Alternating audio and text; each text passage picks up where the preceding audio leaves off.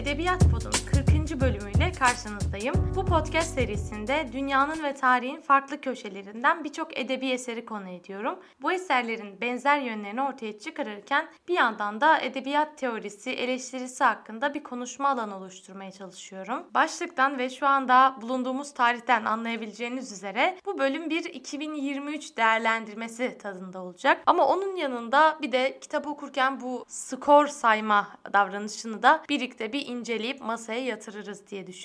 Her şeyden önce şunu söyleyeyim. Bu bölüm aslında planda yoktu.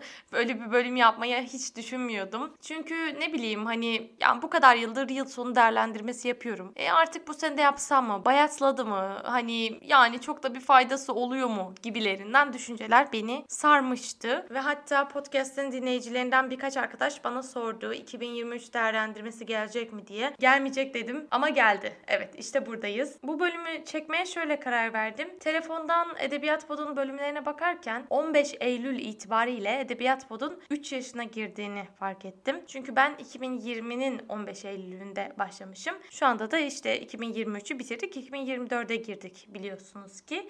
Ve bunu fark etmek beni böyle biraz duygulandırdı. Sonra yine birazcık dolaştım Edebiyat Pod'un bölümleri arasında. 2020 değerlendirmesi yapmışım. 21 değerlendirmesi yapmışım. 22 değerlendirmesi yapmışım. Ve yani bir tek 23 yoktu. Böyle bir gelenek haline gelmiş mini bir podcast ama e, onun bile artık biz 2020, 21, 22 3 tane bölüm yapmışım yani yıl değerlendirmesi. Dördüncüyü yapıyorum hatta. Bu çok hoşuma gitti açıkçası. Ve dedim ki evet Elif sen bu işi yaparsın 2023'ü de çek. Bu bölümde sizlerle ilk olarak e, yine Goodreads hakkında konuşmak istiyorum. 2020 ile ilgili olan değerlendirme bölümünde de bunu konuşmuşum zaten. Goodreads bilmeyenler için bir e, kitap sosyal medyası diyebilirim. Yani bir sosyal medya arkadaş ediniyorsunuz vesaire böyle e, sayfanız oluyor profiliniz falan. Ama hep kitaplarla ilgili paylaşım yapabiliyorsunuz. Ve kitaplarla ilgili dünyanın her yerindeki insanlar insanların yorumlarını da okuyabiliyorsunuz. Bence çok güzel bir sosyal mecra. Keyifle kullanıyorum ben. Artık 8 sene olmuş ben açalı. 8 senedir kullanıyorum severek. Burada bir özellik var. O özellik de şu. Yıl sonu hedefleri yani challenge yapıyorsunuz. E, 2023'ün bir challenge'ı var. Her senenin başında size Goodreads diyor ki bu sene kaç kitap okumayı hedefliyorsun? Ve oraya yazıyoruz. Bilmem şu kadar. 10 kitap, 20 kitap, 50 kitap. Çıldıranlar var. 150 kitap. Herkes istediği kadar sayıyı yazıyor gözünün kestiği. Sonrasında siz o sene boyunca kitap okudukça, Goodreads'e bunu ben bu kitabı okudum diye ekledikçe orada challenge'ınıza geliyor. Ve yazıyor ki Elif okuması gereken 50 kitabın 13 tanesini okudu yazıyor. Ve tabii kendi kafasından bir plan yapıyor. Misal 52 kitap derseniz haliyle her haftaya bir kitap düşecek değil mi? Ama siz diyelim ki artık 5. haftaya geldiniz ama siz sadece 4 kitap okudunuz. Yani bir kitabınız eksik. O zaman hemen Goodreads şöyle yazıyor challenge'ınızın altına. Okuman gerekenden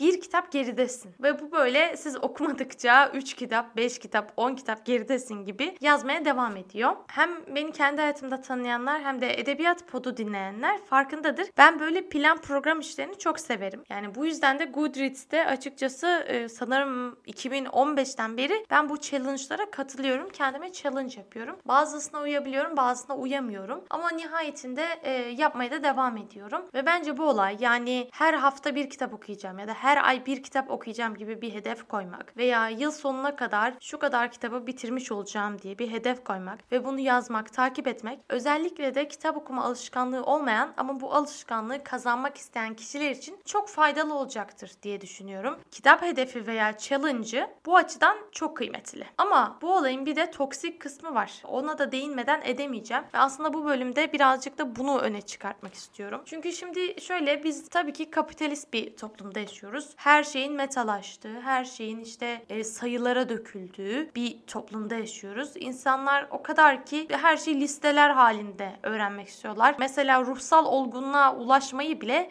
5 e, adımlık bir liste olarak önüne koymanızı istiyorlar. Burada insanlar diyerek kendimi dışlamayayım. Ben de muhakkak bu çağın bir insanı olarak böyle beklentiler içinde olabilirim. Keşke olmasam ama bu çağ beni buraya itmiş olabilir. Tabii keşke olmasam demeye de gerek var mı? Bu da bir soru işareti açıkçası.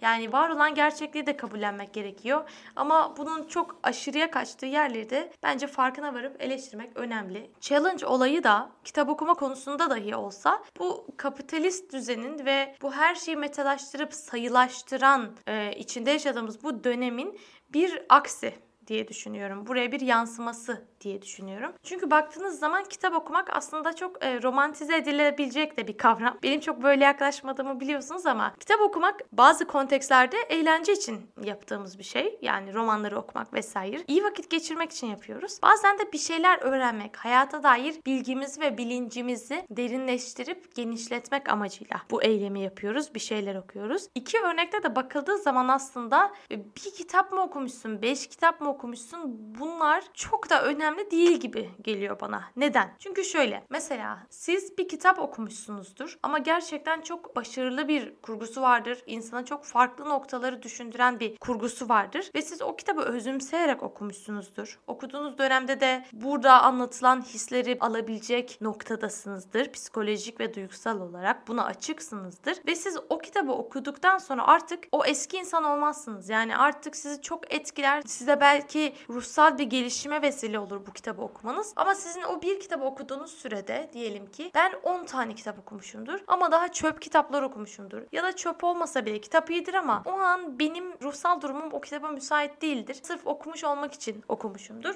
Ve 10 kitap okumuş olmama rağmen sizin o bir kitabı okuyarak eriştiğiniz doyuma, bilgi seviyesine, kültür seviyesine, ruhsal tatmine ulaşamamış olabilirim. 3 kitap büyüktür bir kitap ya da 100 kitap büyüktür 5 kitap gibi bir sıralama yapmak, bir düşünceye kapılmak çok da mantıklı değil bence kitap okuma eylemi söz konusu olduğunda. Ve şöyle bir noktaya da geliyoruz. Özellikle belki yaşı daha genç okurlar e, bu tuzağa düşüyorlar. Ben de bir dönem bu tuzağa düştüm. Lisedeyken özellikle. E, YouTube'da biliyorsunuz böyle kitap blogları var. Instagram'da aynı şekilde. Ne diyorlar? Bookstagram diyorlar. TikTok'ta şimdi çıkmış BookTok diyorlar. Yani böyle karma kelimelerle, melez kelimelerle kitap okuyup o okuduğu kitapları paylaşan, onlar hakkındaki düşüncelerini paylaşan sayfalara bu isimler veriliyor. Ve bunların sayısı da da azımsanmayacak kadar çok. Ve bu sayfalarda kitap okuma serüvenini paylaşan insanların bazıları hatta belki birçoğu en azından benim gördüklerim arasından birçoğu sadece kurgu kitaplar okuyorlar ve daha e, okuması kolay türler okuyorlar diyelim. Ve çok çılgın sayılarda kitap okuyorlar. Mesela bir senede 200 kitap falan okuyorlar. 150 kitap en aşağı okuyanı 100 kitap okuyor mesela. 100'den aşağı okuyanı hani atıyorlar kulüpten. E, 200 kitap böyle 250 kitap okuyanı gördüm falan. Hakikaten çok ciddi sayılardan bahsediliyor. Ve mantıksız yani hani bir insanın bir senede bu kadar çok kitap okuması bilmiyorum yani eğer hani hızlı okuma becerisi geliştirme amacıyla okuyorsa tamam mantıklı olabilir. Ama onun haricinde o kadar çok kitap okumak çok da mantıklı gibi gelmiyor. Bir oburluk gibi yani bu. Okuyorsunuz okuyorsunuz okuyorsunuz ve o kitabı sindirecek bir vaktiniz yok. Yani muhtemelen bu kişilere okudukları kitaplar hakkında birkaç soru sorsak hiçbir kitabı hatırlamadıklarını fark edeceğiz. Bu kadar çok kitabı okumuş olmak bir marifet de değil bana sorarsanız. Gününüzün büyük bir kısmını bu işe ayırıyorsunuz. Ama sonunda neredeyse hiçbir hayır elde etmiyorsunuz bu işten. Fakat bu sayıları görmek, hadi 250 abartı dedik ama mesela 100 kitap okuyan bir insanı görmek insanda şöyle bir his uyandırıyor. Ben neden bu kadar çok okumuyorum? Acaba ben az mı okuyorum? Bir de hele ki etrafınızdaki insanlar hep çok kitap okuyan insanlarsa ya da sürekli bu sayfaları takip edip bunlara çok maruz kalıyorsanız sizin yılda 40 kitap, 30 kitap okumanız bile size çok az bir sayı olarak gelmeye başlıyor. Nereden biliyorsun diye sormayın kendimden biliyorum. Bir eksiklik hissine kapılıyorsunuz. Bir geride kalmışlık hissine. Ben mesela eskiden hatırlıyorum yıl sonu geldiğinde o hedefi tamamlayamamış oluyorum ya. Mesela diyelim ki 50 kitap okumuş olma hedefim var. Ve e, yılın son gününe geldik. 31 Aralık gecesindeyiz ve ben 48 kitap okumuşum. Yani challenge'ımı tamamlamama sadece 2 kitap kalmış ve ben o 2 kitabı okumamışım. E ne yapacağım? Challenge'ımı tamamlamamam gibi bir şey söz konusu olamaz. Herkes tamamlamış. Orada böyle kocaman yazıyor ki işte sen iki kitap geridesin yazıyor Goodreads'te. Bana diyor ki geride kaldın. İki kitabı okuyamadın. Challenge'ını bitiremedin. Şimdi ben buna dayanamıyordum hakikaten ve şunu çok iyi hatırlıyorum. Koşa koşa gidip böyle ince bir kitap buluyordum ya da şiir kitabı falan ve hızlıca onu okumaya çalışıyordum ki bitireyim 50 kitabı diye. Ya tabii ki orada yalan söyleyip gidip okumadığım bir kitabı ya da başlayıp yarım bıraktığım falan bir kitabı da okudum diye işaretleyip ben onu 50 yapabilirim. Ama işte o dürüstlük bende hep vardı ve hakikaten bunu bir içsel mesele haline getirip şiir kitabıyla, kısa kitapla olayı halletmeye çalışıyordum. Belki genç yaşlarda olabilir, mazur görülebilir ama eğer bu davranış bir huy haline dönüşüyorsa ve sırf geride kalmamak için ya da sırf işte 50 kitap okumuş olmak için böyle gidip kısa kitaplar okuyorsak, böyle bir davranışı alışkanlık haline getiriyorsak bence orada bir sıkıntı var. Orada bir kendimizi frenlememiz gerekiyor diye düşünüyorum. Ve bu konuda da yalnız değilim. Son zamanlarda YouTube'da karşıma birkaç video çıktı. Yabancı YouTuber'ların videoları bunlar. Onlar da hep şunu diyorlar. Bu kitap okuma challenge'larıdır. Bookstagram'lar ya da booktube'lar, booktalk'lar benim kitap okuma alışkanlığımı ve kitap okumadan aldığım zevki nasıl mahvetti. Sürekli olarak bununla ilgili e, videolar karşıma çıkmaya başladı. İnsanlar yavaş yavaş artık bunun toksik bir yönü olduğunu görüp düşünmeye başlamışlar. Ben de zaman geçtikçe, yaş ilerledikçe bunu daha da çok düşündüm açıkçası ve değerlendirmesini yaptım. Şu anda böyle hedefler yine koyuyorum. Hedefler iyidir ve benim karakter yapımına çok uygun açıkçası bir hedefinin olması vesaire. Ben hedef koyuyorum. Challenge de yapıyorum. 2024'te de yapacağım. Ama bunu artık o kadar önemsemiyorum. Ne yalan söyleyeyim. Bundan da çok memnunum bu noktaya geldiğim için. Çünkü bu tarz kitap okuma hedefi gibi e, başta masum görünen aktiviteler bir noktadan sonra çok tehlikeli, zehirli ve sizin kitap okuma eyleminden aldığınız keyfi sıfıra indiren bir noktaya kadar sizi götürebiliyor. O yüzden kitapta, ve her konuda aslında gerçekten nicelikten ziyade niteliği önemsemek lazım diye düşünüyorum. Kaç kitap okuduğum değil, hangi kitapları okuduğum. Kaç kitap okuduğum değil, o kitaplar arasından hangisini gerçekten çok beğendiğim yani kaç tanesinin e, hayatta başka bir zamanda da okumak isteyeceğim bir kitap e, olduğu daha önemli diye düşünüyorum. Bunu demişken size hemen bu senenin favori kitaplarından da bahsetmek istiyorum. Bir öneri listesi verebilirim bu şekilde. Zaten bu kitapların hepsini ve o kitaplara dair yorumlarımı Instagram hesabımda paylaştım hikayeler kısmında ve profilime sabitledim. Ee, onun yanında biraz sonra okurken göreceksiniz bazıları hakkında da ayrı ayrı bölüm yaptım bu sene ve biri hakkında da çok uzun bir seri yapacağım sizlere yeni senede. Onu da bahsedeceğim size vakti gelince. Şimdi ilk olarak Puslu Kıtalar Atlası. Zaten geçen bölümde sizinle konuştuğum kitap. Puslu Kıtalar Atlası 17. yüzyıl Osmanlısında geçen gerçeküstü bir hikayeyi anlatıyor. Çok fazla konuşmak istemiyorum hakkında çünkü bir bölüm yaptım ona dair. Merak edenler Edebiyat Pod'un bir önceki bölümünün yani 39. bölümünü dinleyebilirler. Puslu Kıtalar Atlası benim gerçekten hayattaki favori kitaplarından biri oldu. 2023'ün iyi kilerinden birisi. Ben iyi ki bu kitabı okumuşum. İyi ki bu kitabı okumayı daha da çok ertelememişim. Zaten bildiğim bir kitaptı ama hani okumayı erteliyordum. Fırsatım olmamıştı. Sırası gelmemişti. İyi ki sırası gelmiş. Çok da doğru bir vakitte okudum bence. Benim e, favori kitaplarından biri oldu. Çevremdeki birçok kişi okumuş zaten ama Edebiyat Pod dinleyicilerinden de okumamış olan varsa önce bir podcast'te dinleyebilirler. Orada daha çok bilgi edinebilirler kitap hakkında. Sonra bu kitabı okuyabilirler, okumalılar diye düşünüyorum. Bir diğer kitabım yine e, kurgu kitaplardan devam edeyim. Ondan sonra kurgu dışılara geçeyim. Günden Kalanlar. Zaten Günden Kalanlarla ilgili de bir bölüm yaptım. O da Edebiyat Pod'un 38. bölümüydü. Onu da dinleyebilirsiniz. Günden Kalanlar Kazuo Ishiguro'nun bir e, romanı. Çok da ünlü bir roman, ödülleri vesaire olan sevilen bir roman. Bu kitapta bir İngiliz baş uşağın hikayesi anlatılıyor. Hayatı boyunca kendine iyi bir uşak olmaya, mesleğini güzel bir şekilde yapmaya, vakarlı olmaya, efendisine sadık olmaya adamış bir uşak Bay Stevens. Ve Bay Stevens'ın hayatının ilerleyen dönemlerinde bu kavramların hepsini sorguladığı bir durumu anlatıyor. Ve pişmanlık, yaz, kaçırılan fırsatlar hepsine dair gerçekten çok derin duygular hissettiren bir kitaptı. Günden kalanlar da bence benim hayatta okuduğum en güzel kitaplardan birisiydi. Beni çok etkiledi. Çok basit bir kitap. Ee, yani anlatımı, olayları öyle karmaşık şeyler yok içinde. Ama e, her şeyiyle benim çok beğendiğim sade, yalın ama görkemli bir kitaptı. Zaten kitapta da İngiltere'yi de böyle tanımlıyor. O bölümde bahsetmemiştim ama İngiltere hakkında konuşurken kitapta şöyle diyor. Bizim topraklarımızın zaten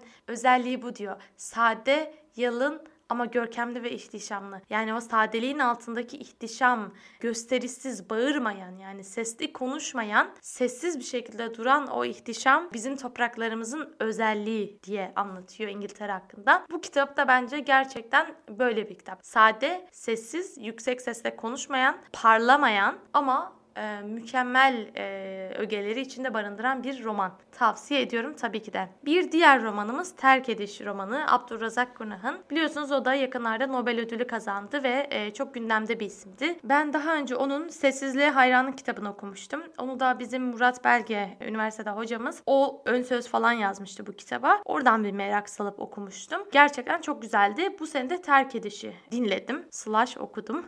Storytel'den dinledim onu. Terk Ediş de çok güzel bir kitaptı. Yani şöyle 3 jenerasyonun hikayesini anlatıyor. Yine İngiltere ile Afrika arasında bir hikaye ve bu 3 jenerasyon boyunca aslında aidiyet, kimlik, aile gibi birçok kavramı masaya yatırıyor. İç içe geçmiş bir anlatı. E, hikaye 1900'lerin başında başlıyor. 1950'lere kadar sürüyor ve bu süreçte iki farklı ülkeye yayılmış üç kuşağı çok güzel bir şekilde anlatıyor. Okuması keyifliydi, dinlemesi keyifliydi benim için. Size de tavsiye ederim. İki romandan daha bahsedeceğim. Birisi İnsanlığımı Yitirirken kitabı Osamu Dazai'nin. Şimdi bu kitap şöyle. Bu kitap benim en favori kitabım değildi. Yani bir puslu kıtalar atlası gibi ya da günden kalanlar gibi etki etmedi. Ama çok hoşuma gitti. Japon edebiyatını gitgide daha çok sevmeye başladım. Ve e, inşallah 2024'te daha çok da okumak istiyorum. İnsanlığımı yitirirken varoluşçu bir roman ve hiç kimseye faydalı olamadığını düşünen ve intihar etmede bile başarısız olan bir adamın kendi hezeyanlarını anlatıyor. Beş kere intihar etmeye çalışıp worship e, dördünde başarısız olup beşincisinde başarılı oluyor. Ve mesela bu kitapta çok hoşuma giden bir nokta utanç kavramını çok güzel işlemesiydi. Sadece o utanç tasvirleri ve toplumda yer alamadığı için ve kendine bir kimlik bulamadığı ve yaratamadığı için bir soytarı olarak kendini konumlandırışı sadece bunlar için bile okunabilecek bir roman. Varoluşçu bir roman. Bence yine gayet güzel okunabilir bir roman. Son romanım da Yaşamak. Yu Hua'nın romanı. Bu da yine bir Asya'dan, Çin'den bir roman. Kitap çok meşhur. Jaguar kitaptan çıktı. İlk çıktığı zamandan beri e, oldukça hype'lanan, sevilen, e, tutulan bir kitap. Ben bu sene okuyabildim. Çok da hoşuma gitti. Çin kültür devrimi döneminde yaşayan bir ailenin hikayesi bu kitap. Baba Fugui kitabın başında bir toprak ağasının miras yedi oğluyken sonlara doğru bir çiftçiye dönüşüyor. Komünizm rejimiyle gelen yeniliklerin bazılarının ne kadar da absürt olduğunu ve bunun sıradan insanın hayatına etkisini anlatıyor. Benim sık sık duygulandığım, gözyaşı döktüğüm çok yalın ve güzel bir hikayeydi. Tıpkı günden kalanlarda dediğim gibi sade bir hikaye ama ihtişamda. Şimdi bu kitapta bir de benim en çok ilgimi çeken nokta şu oldu ki bununla ilgili daha derin derin konuşmak isterim. Bir tekrar kitaba dönüp belki ileride bu kitapla ilgili bölüm bile yapılabilir. Şu sistemler ve büyük değişiklikler sıradan insanın hayatına nasıl etki ediyor? Bu benim kendi hayatımda da çok düşündüğüm, sorguladığım bir konu zaten. Arkadaşlarımla da sık sık e, bu çerçevede muhabbetler ediyorum. Yani devletler büyük kararlar alıyorlar. Ben tabii bunu daha çok göçmenler alanında da düşünüyorum. Göçmenleri kabul etmek ya da etmemek. Onlara mesela kimlik vermek ya da vermemek ya da kimlik veriliyorsa bu kimlikle birlikte şu hakların verilmesi, ötekilerinin verilmemesi. Kararlar alıyor devletler ve bu büyük kararlar çok sıradan insanların sıradan hayatlarını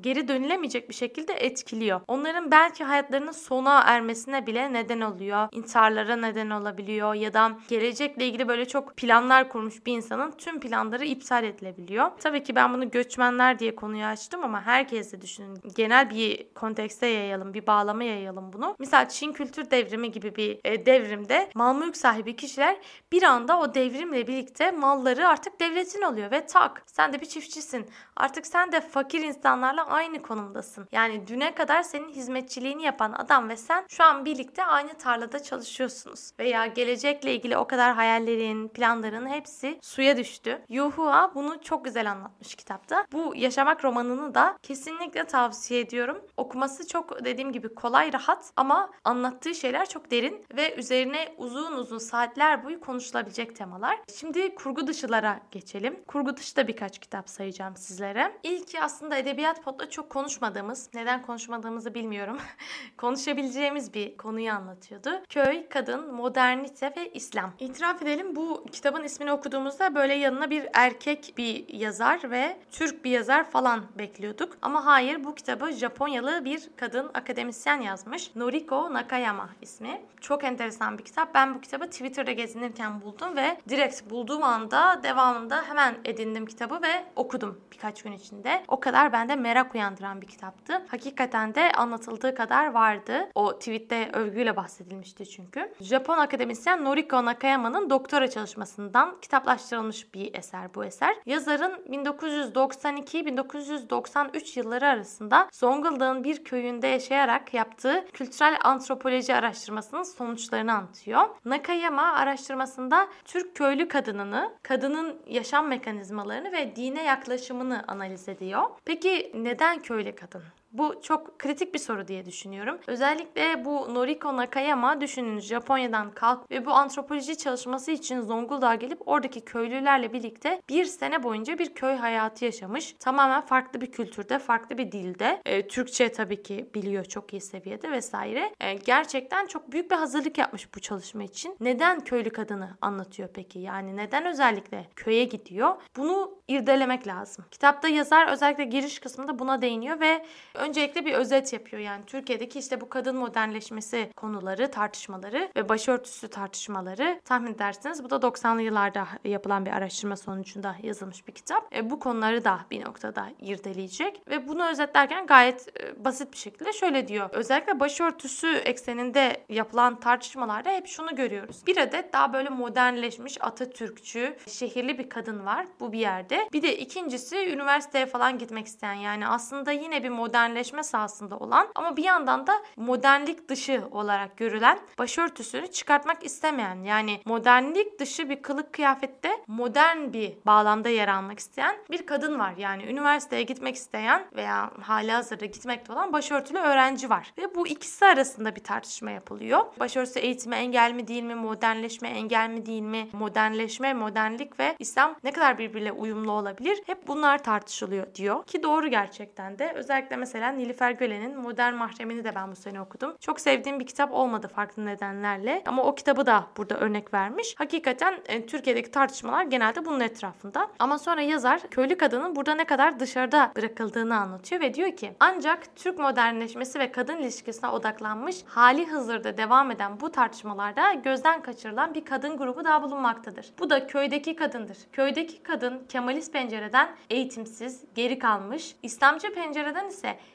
dini açıdan bilinçsiz, sadece geleneksel, örfi anlamda İslam'ı yaşayan olarak nitelendirilmektedir. Kırsaldaki kadınlar adeta Türk modernleşmesiyle hiç ilgisi olmayan bir grup olarak konumlandırılmaktadır. Acaba köydeki kadınlar modernleşmedi mi? Kırsaldaki kadın için modernleşme ne anlam ifade ediyor olabilir? Kırsaldaki kadının varoluşu ve yaşam tarzı üzerinden Türk modernleşmesi nasıl görünüyor? Bu soruların hepsini ben çok değerli buluyorum. Gerçekten köy kadını bu tartışmalarda hep dışarıda tutulan ve resmen iradesi olmayan bir İngilizce tabiriyle agency sahibi olmayan bir grup olarak görülüyor ve hiç tartışılmıyor. Bu açıdan Noriko Nakayama'nın bir e, Japon akademisyen olarak bunu tespit edebilmesi Türkiye'deki bu eksikliği ve araştırması bence çok değerli. Kitabın e, özeti de şunu diyor. Türkiye'de seküler ve İslamcı arasında çatışma var. Bu çatışmanın temsilleri kadın bedeni üzerinden tartışılıyor. Bu tartışma hakkındaki birçok kitap şunu varsayıyor. Kapalı tırnak içinde tabii kadın İslami emirleri yerine getirmek ve laikliğe tepki için örtünen kadınlardır. Açık tırnak içinde. Kadın ise eğitimle özgürleşen, sekülerleşen, Kemalizme sırtını dayayan kadındır. Ayrıca bu tartışmada köylü kadınlar da kapalı kategorisinde sayılıyorlar. Ama esasında köylü kadınların çok eşsiz bir varoluş hali var. Kitapta zaten bunu uzun uzun anlatıyor. Köylü kadınlar ne Kemalizmdeki gibi modernleşmenin mihenk taşı olarak açılıyorlar ne de Kemalizme bir karşı duruş olarak ortaya çıkan İslamcı anlayışın sembolü olarak kapanıyorlar. E, tabii burada hani Kemalizme karşı bir anlayış olarak çıkan İslamcı duruş falan diyorum.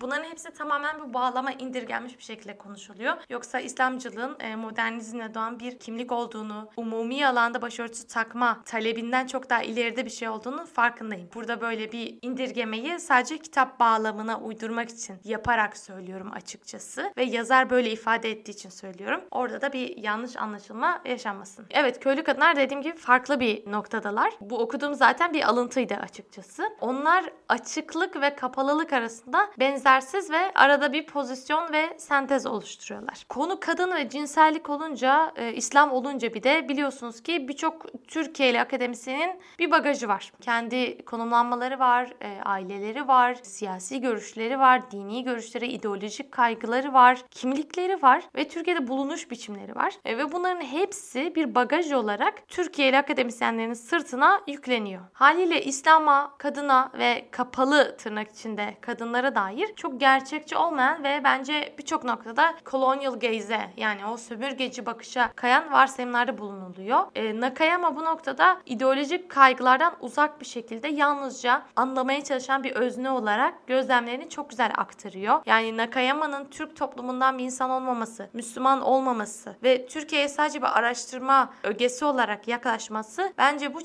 çalışmayı çok daha sağlıklı bir noktaya oturtmuş. Bu yüzden de bana sorarsanız en azından benim okuduğum Türkiye'li akademisyenlere göre daha isabetli bir takım tespitlerde bulunduğunu söyleyebilirim. Analizlerini oldukça beğendiğimi, takdir ettiğimi söyleyebilirim. Evet uzun uzun bu kitabı anlattım çünkü bu kitap bence Türkiye'de hiç tanınmıyor, bilinmiyor. Zaten tez yazılmış sonra basılmamış uzun süre falan. E böyle değişik girişimler olmuş. En son basılmış. E, yakın bir tarihte basılmış. Bence hak ettiği değeri görmüyor bu kitap. Kesinlikle Türkiye'deki akademide öne çıkması gereken bir kitap diye düşünüyorum. Bu kitabı da bu alana ilgi duyan herkes alıp okumalı. Bir diğer kitap İbn Battuta Seyahatnamesi. Şimdi sevgili dostlar İbn Battuta Seyahatnamesi ile ilgili bir kelime bile etmek istemiyorum şu anda. Ee, niye diye sorarsanız. Çünkü bu bölümü takiben biz 2023'e İbn Battuta ile gireceğiz. Ve ben tam olarak 3 bölümlük bir seri hazırladım sizler için. Hepsi de uzun uzun bölümler. İbn Battuta'nın kitabını, seyahatnamesini çok farklı açılardan size tanıtmaya çalıştım. Birçok alıntı okuyacağım size. Burada liste yapmışken adını anmasam olmaz diye koydum. Hakkında konuşmayacağım ama. İbn Battuta seyahatnamesini tanımak isteyenlerin Edebiyat Pod'un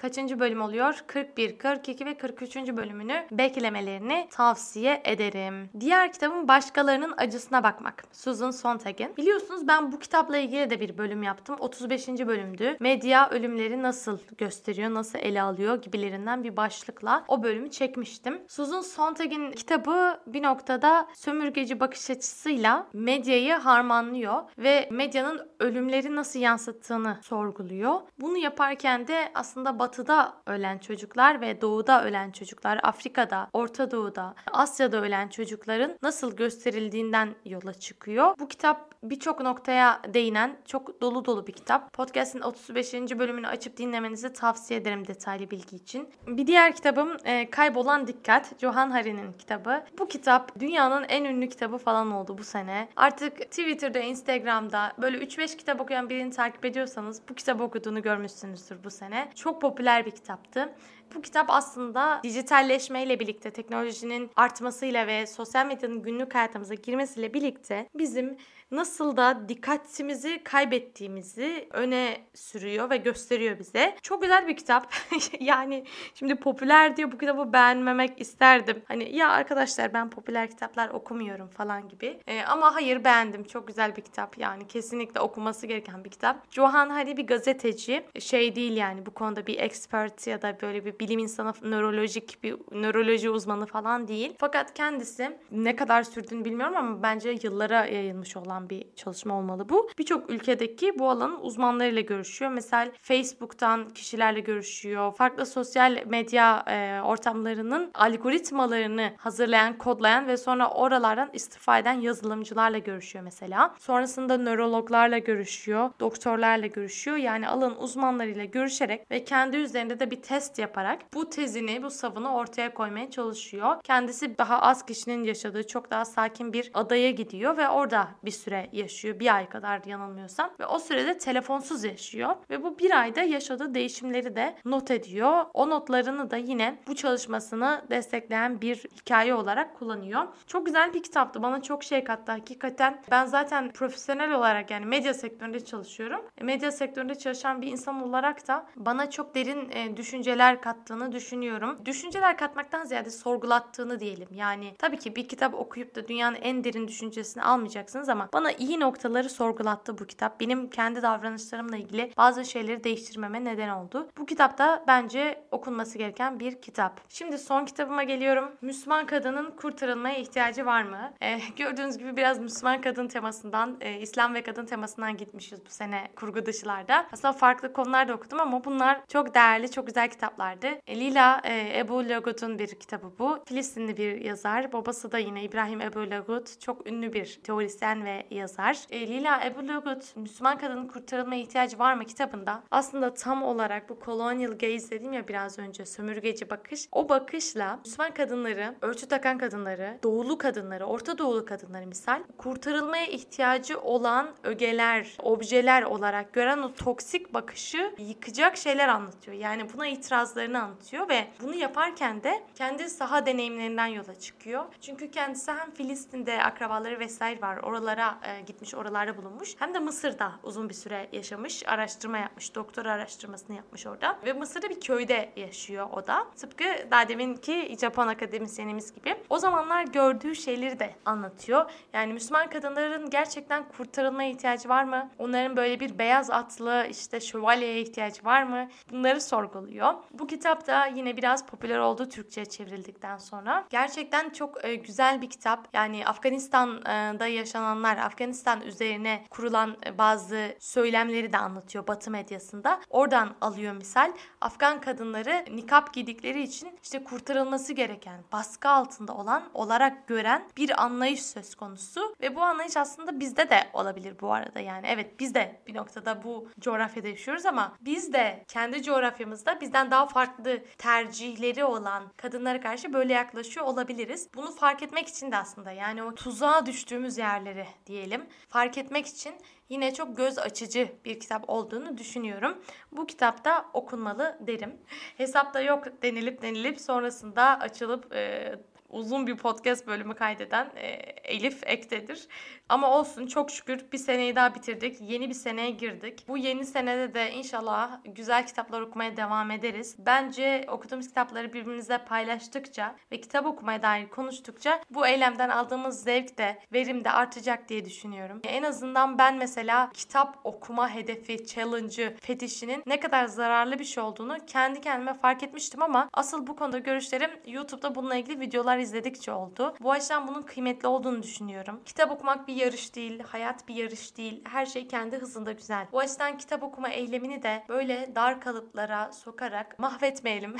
bu eylemin ve bu eylemden aldığımız keyfin, zevkin farkında olalım ve keyfini çıkaralım diyorum. Bu bölümü dinlediğiniz için çok teşekkür ederim. Beni sosyal medyada et Elif Nozgun olarak bulabilirsiniz. Edebiyat Pod'un yeni bölümleriyle sizlerle olacağım. Bir daha görüşünceye kadar sağlıkla, mutlulukla, huzurla, en önemlisi de kitaplarla kalın. Mutlu bir yıl diliyorum hepimize. Umarım çok güzel geçer bu yıl. Bizi çok güzel kitaplarla tanıştırır. Bu senede Edebiyat Pod'un artık 3. senesini bitirdik. 4. senesinde de hep birlikte çok güzel bölümler yapacağız. Çok güzel kitaplarla tanışacağız. Bir daha görüşünceye kadar dediğim gibi hoşçakalın. Kendinize çok iyi bakın. İyi seneler, iyi günler, iyi akşamlar, iyi sabahlar. Artık ne zaman dinliyorsanız bunu. Burada da hemen ünlü filmlerden çalıntı bir alıntıyla bitirmiş oluyorum. Kendinize çok iyi bakın.